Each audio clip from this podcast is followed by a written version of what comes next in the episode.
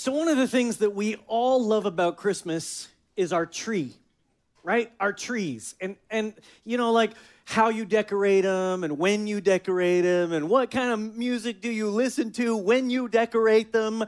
We all have these traditions that we pretty much practice as we go through the years. And so, in the room today are three kinds of tree people. Yep, every one of you there's three kinds of tree people in this room, all right? So the first kind of tree person that there is in this room is the kind of person who wants to go out into the hill country and get your tree. You're going to go out with your two bare hands and you are going to be Clark Griswold incarnate. If you remember the song and you are going to go and you're going to get that tree, and it's going to be the perfect living Christmas tree that your family's ever had. So you traipse out there and you do this thing in the snow or in the 69 degree weather in Austin. How many people are this kind of tree people? Come on, raise your hands. Raise your hands. Yep, you barbarians. Murdering trees taking squirrels' homes. Second kind of person, second kind of tree person is the kind that you want a live tree for sure, right? But but you're you're just you don't want all the work. You don't want all the hassle. Who needs it? So you traipse through this parking lot at HEB or at uh, Home Depot and you look for the perfect tree. You're trying to find the tree because it's important to have a real tree like the tree that was in the stable at Mary and Joseph's. Now, these kind of people, they don't mind murdering a tree. They just don't want to get sap on their hands. Right? Like in some now check this out. In some cities, you can actually have Uber deliver your tree to you. Like, like if you knew that Uber would deliver your tree, who, how many people would do it? How many? Come on, don't be ashamed. I'd do it. I'm like, yes. Still others, right? Third type of person. Other people, they they don't want to kill any trees. No trees murdered. So they traipse out into the garage and find the box that their tree is in. And they take it out of the box and they put it up. And there's a reason that people do this. What is what is this reason? I'll give it to you in one word. It's hyphenated. Pre-lit. Just saying. Just saying so much convenience. Like you just do it, you make it happen, instant Christmas. How many people, show of hands, how many people, this is you, this is you, yep, Merry Christmas, Scrooges. We all have these different, we all have these different traditions uh, when, we, when it comes to our trees. But once it's decorated, at some point you, you know, you kind of settle down for the evening and maybe you've got the playlist playing with Bing and Mariah, and it comes to the moment where you're going to sit down and share the Christmas story. And th- listen, this story is incredible. It's an amazing, magical story with just ordinary people doing extraordinary things. The Virgin Mary giving birth to the Son of God, Joseph, her loving fiance who stays with her through the pregnancy to marry her the baby Jesus. Yes, the baby Jesus. There in his halo, in that setting, wrapped in human flesh to save us. Now, at One Chapel, we've been doing this series where we've been call, calling One Chapel, Christmas at One Chapel, and we've been reading from this verse, this obscure verse from a pr- prophet named Micah. Micah 5 2 in the Message Bible. I just want to read it.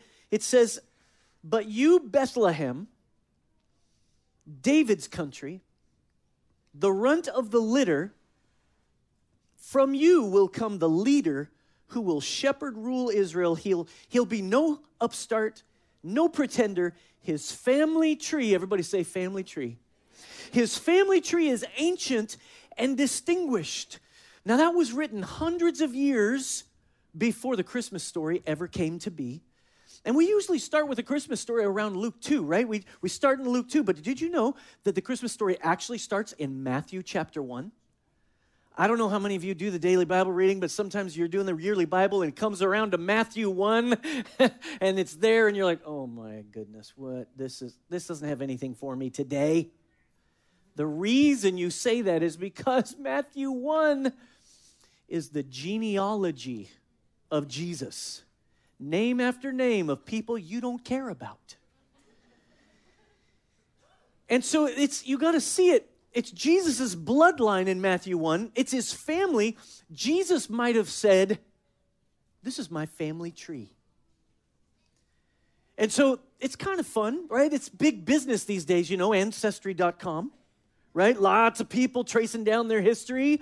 And, you know, it's interesting for us, but let, I mean, let's be honest, it's not that interesting for other people to know about your history. They don't care. None, none of your history really gives them any benefits. And so we kind of we kind of don't understand what this was for Jesus. In Jesus' day, this was a really big deal to go through this.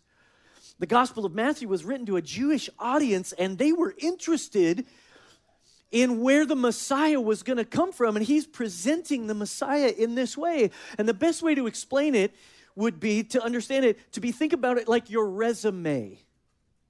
If you're presenting your resume, it's like your portfolio or if you if you're a if you're a designer or an artist, it'd be like your reel that you would show people. And your ancestry would get you into the right places and the right conversations, and they would qualify you or disqualify you for certain things. The Messiah is this massively important figure in Jewish history, and everyone knows he's coming to deliver everyone, and he's the king who's going to put everything right, and he's going to get rid of all the bad things, and then he's going to reign forever. But in order to be the Messiah, you got to fulfill a lot of criteria. And throughout the scriptures, there were 700 prophecies, 700 prophecies that were fulfilled by Jesus. Like where he would be born, the scripture we just read, or things that would happen to him. And he also had to prove that he was a descendant of King David. King David, the guy that killed the giant named Goliath. You might know that story. This is one of the prophecies, and you had to show that you were a descendant of King David in order to be the Messiah. So Matthew takes Jesus' genealogy all the way back to Abraham, Isaac, and Jacob. But this is where it like stops making sense. Because as you read through it, you realize all he needed to do was prove he was from David.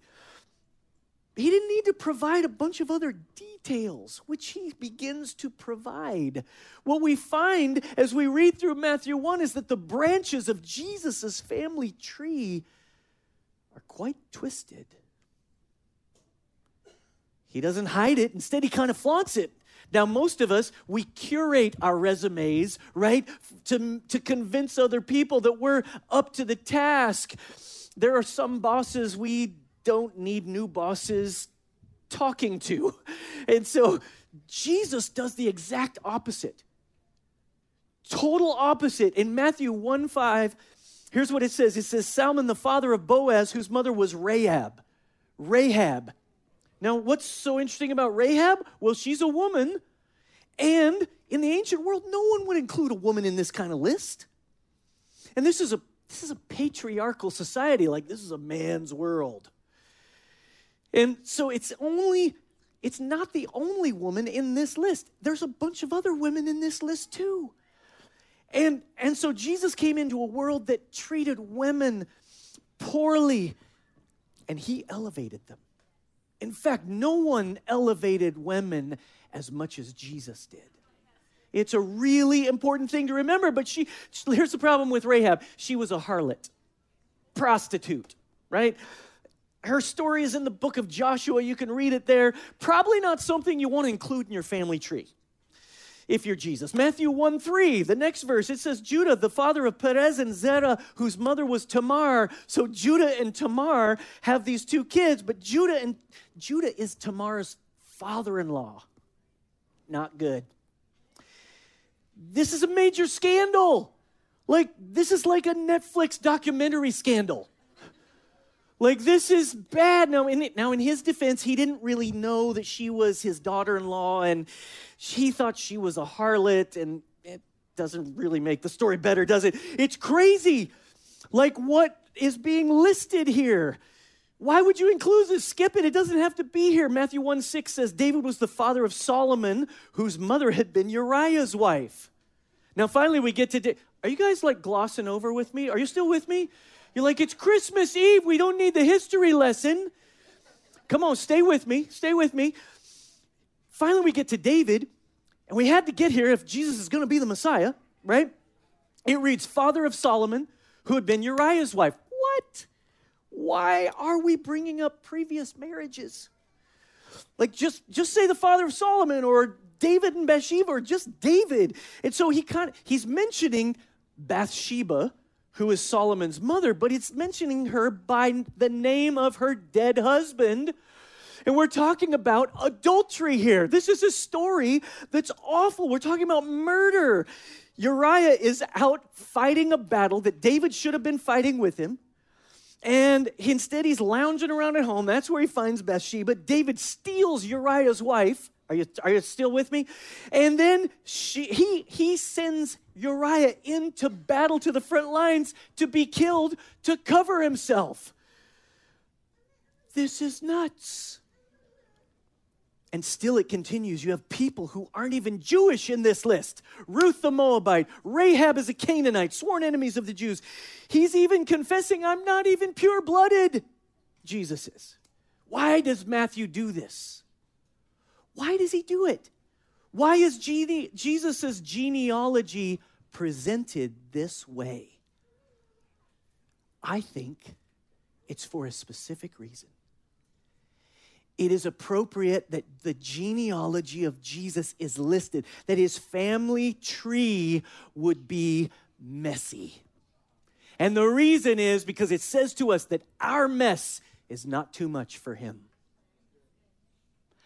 Our mess is not too much for him. Here's the reality humanity is a mess. Like we're a mess in part because of a tree. Check this out. If you go back to Genesis 1, Genesis 3, actually, early in the story, you'll find a tree called the tree of the knowledge of good and evil, and it's contrasted with a tree of life. And the tree of life is allowed to be eaten, but the tree of the knowledge of good and evil, God says, don't eat of it, it'll kill you it'll do something bad. And there's this serpent that shows up that represents the devil, and he talks to Eve. Actually, as I was reading this story, I was reminded of a, a, a lady in Australia who had a Christmas tree put up, and a, she found a snake in her Christmas tree. Check this out. It's right here. It's pretty amazing. She had all this stuff in her tree, and then she finds a snake in it, and it's like a tiger snake, super dangerous, super venomous. And so, totally, like, totally weird to have, find a snake in a tree, but not all that uncommon. So, um, here in Genesis 3, we see it in verse 4. Now, look, this is what the serpent says. He says, You will not certainly die. The serpent said to the woman, For God knows that when you eat from it, your eyes will be opened and you will be like God, knowing good and evil. And when the woman saw that the fruit of the tree was good for food and pleasing to the eye and also desirable for gaining wisdom, she took some of it and ate it. She also gave some to her husband who was with her, and he ate it. So here's what's happening God's telling them, Don't eat this tree, it's not good for you. The serpent says, No, God is holding out on you. You want to eat from this tree because something will happen to you. you, you. Your eyes are not opened. And so they chose to disobey God and they chose life on their own terms instead of God's. They chose to bring into their lives what God said would bring death. And there's more than one kind of death, you know. There's physical death and then there's spiritual death. And this idea of how this happens in a person becomes really clear if you look at your own Christmas tree at home. Because truthfully, on the outside, that Christmas tree, it's kind of pretty, looks fresh, but on the inside, it's already dying. The brilliant preacher and pastor Adrian Rogers said it like this He said, Adam was very much like a Christmas tree, cut off from its roots, brought into the house and decorated. In some ways, it may look better in the house than it did out in the wild. But what happened when it was cut from the source of life will show sometime after New Year's. The truth of the matter is that it is often called a living tree, but it was dead when it was cut off from the source of life. So it is with man. See, this is what has happened to every person in the world. We are separated from God by sin. The act of reaching out and controlling life for themselves is what Adam and Eve did, and it created a massive gulf between us and God. And, and we've been trying to get back ever since. And Adam and Eve began to die at that very moment inside and physically as well. The same thing's happening to us, and nothing in our lives seems to fix it. We, we, there's this sense that there's a beautiful and perfect life that we're living according to your Instagram. But in reality, dying on the inside. There's a dread that nothing in the world is enough to heal your heart or bring it back to life. But you're looking and you're searching and you're seeking what you're searching for and what we're all seeking for is what we were created for, which is to know God intimately and be in a loving relationship with Him. The big problem is we're all dead spiritually inside it, and we're dying physically as well. I've never been more convinced of it at this age. Gravity is winning. It's just like my body is wearing out. And we're all different. We all like different things, but it, we're the same. Every one of us are the same in the regards to the grave. And to die physically, listen to this, to die physically while being dead spiritually means you're stuck in that state. Separated from God, disconnected from His presence, with a great chasm between us and His mercy. That's what the Bible calls hell. But that's not what God wants for you nor for me. That's why He's, as He's passing out consequences at the tree in Genesis 3, check out what He says in verse 15. He says, And I will put enmity between you and the woman, and between your offspring and hers. He will crush your head, and you will strike his heel. This is a picture of the coming of Jesus as an human offspring who would overcome death and bring life, resurrection life into the world. That's this this Christmas season. Christmas is when God made good on that promise in Genesis 3:15. Because God's gift for us didn't go under a tree, but on a tree. God sent his son, born of a woman under the law, born into terrible times, times such as this. God's gift to you as a person is it's a person who brings light and love and his own life into our world. He came to earth from heaven. He died on a cross. He paid the penalty for our sins. This is what Christmas is really about. Christmas isn't a holiday, Christmas is a rescue mission. Christmas was a rescue mission. That's what Jesus was sent for. Jesus came to seek and save those who were far from him and lost on their own. He didn't just die for you, He died as if He were you. He took your place, He took my place. The Apostle Peter quotes the prophet Isaiah when he says, He Himself bore our sins in His body on the cross so that we might die to sins and live for righteousness. By His wounds, you have been healed. This is the miracle of Christmas. Christmas is about Jesus dying on the cross. You see, there is another tree, the tree of life, and that was the cross that Jesus died on. It's depicted here by the artist Eric Holmland entitled The Christmas Cross.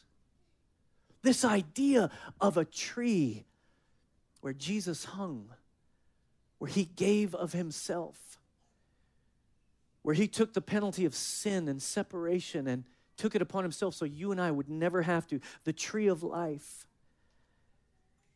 See, Jesus didn't just die, he didn't stay dead. He actually rose again.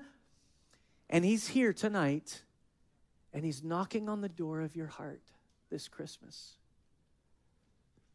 He had all these people, think about it, in his bloodline, all these messed up people.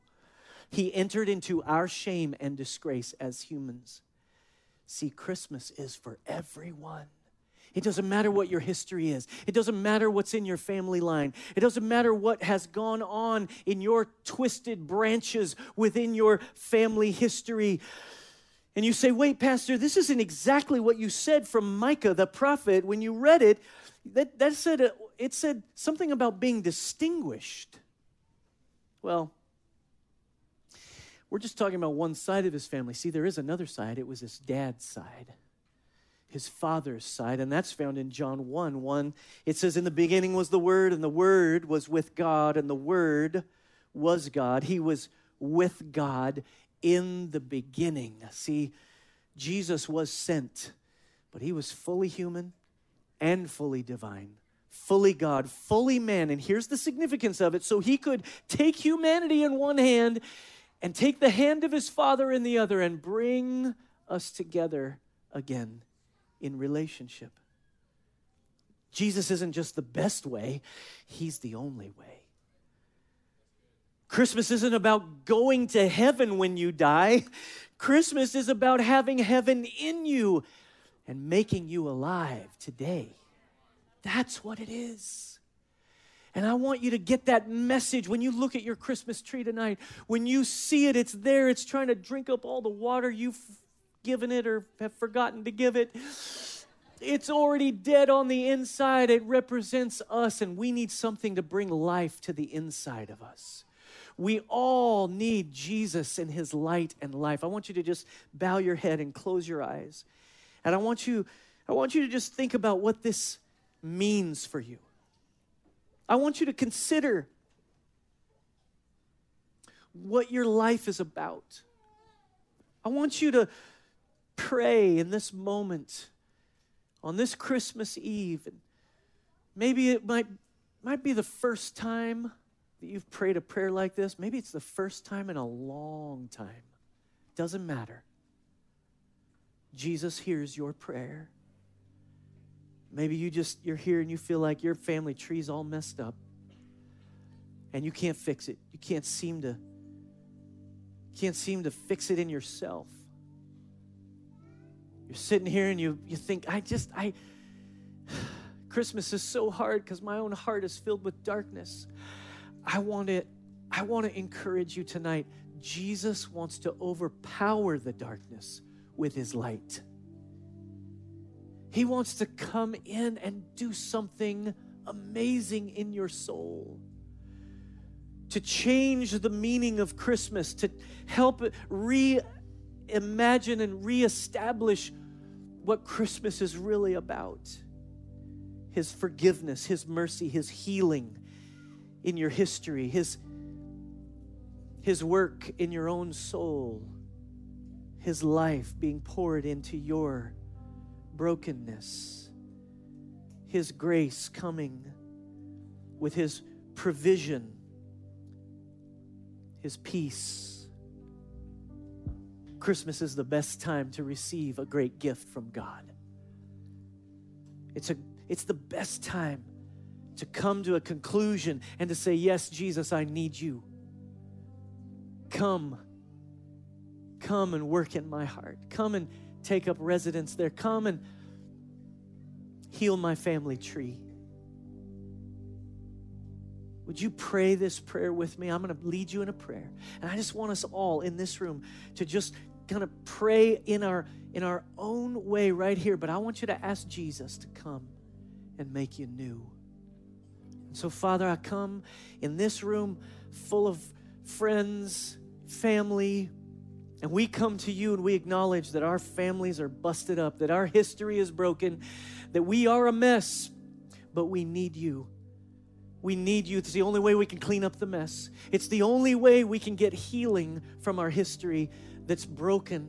It's the only way is when you come and you touch our soul, when you bring your light and your life and you overpower the darkness, let it come into our lives in these moments, right here in this place.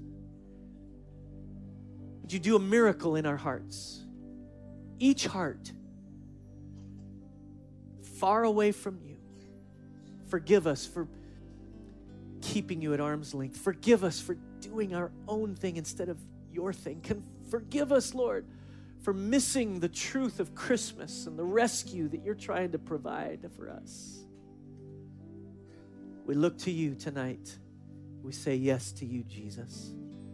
I pray for each heart. I pray that each of us, me included, I, I say yes to you, Jesus. Help me to recapture the truth of Christmas. Help me to surrender to your work in my, in my soul, in my family, in my history.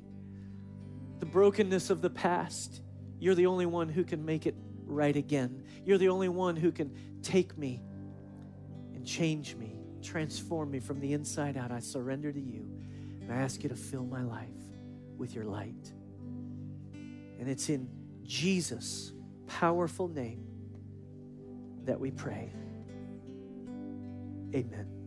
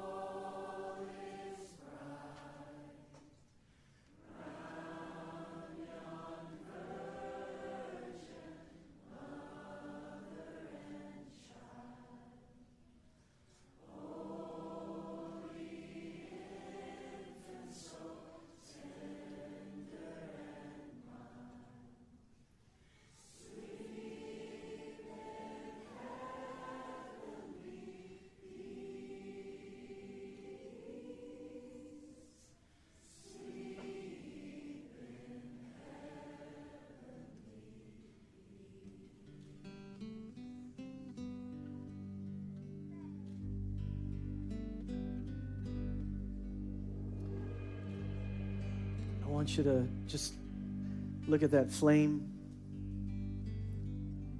Heavenly peace. It comes one way.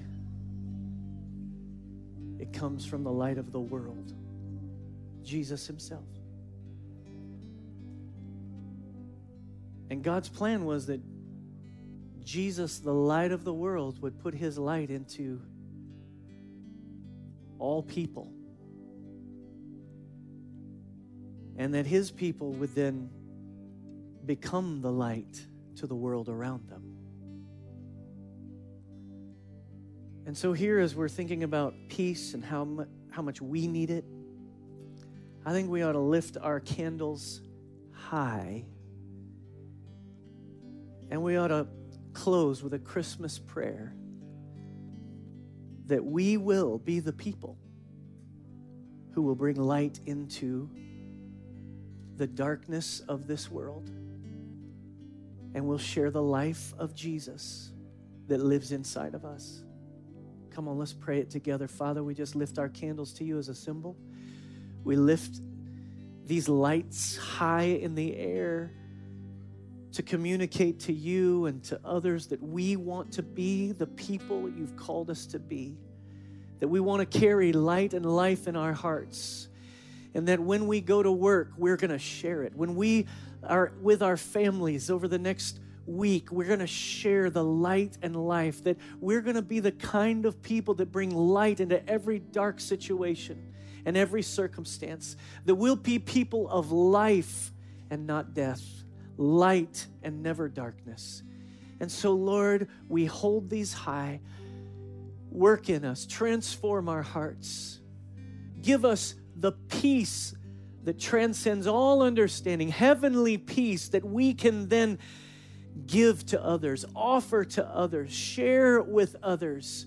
Lord, we want to be the ones, we want to be the people that will be the light of this world to share who you are with others, our neighbors, our friends, whoever you lead us to. Lord, we thank you for the opportunity.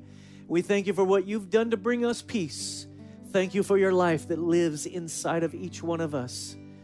We choose to follow your pattern and to share it with others.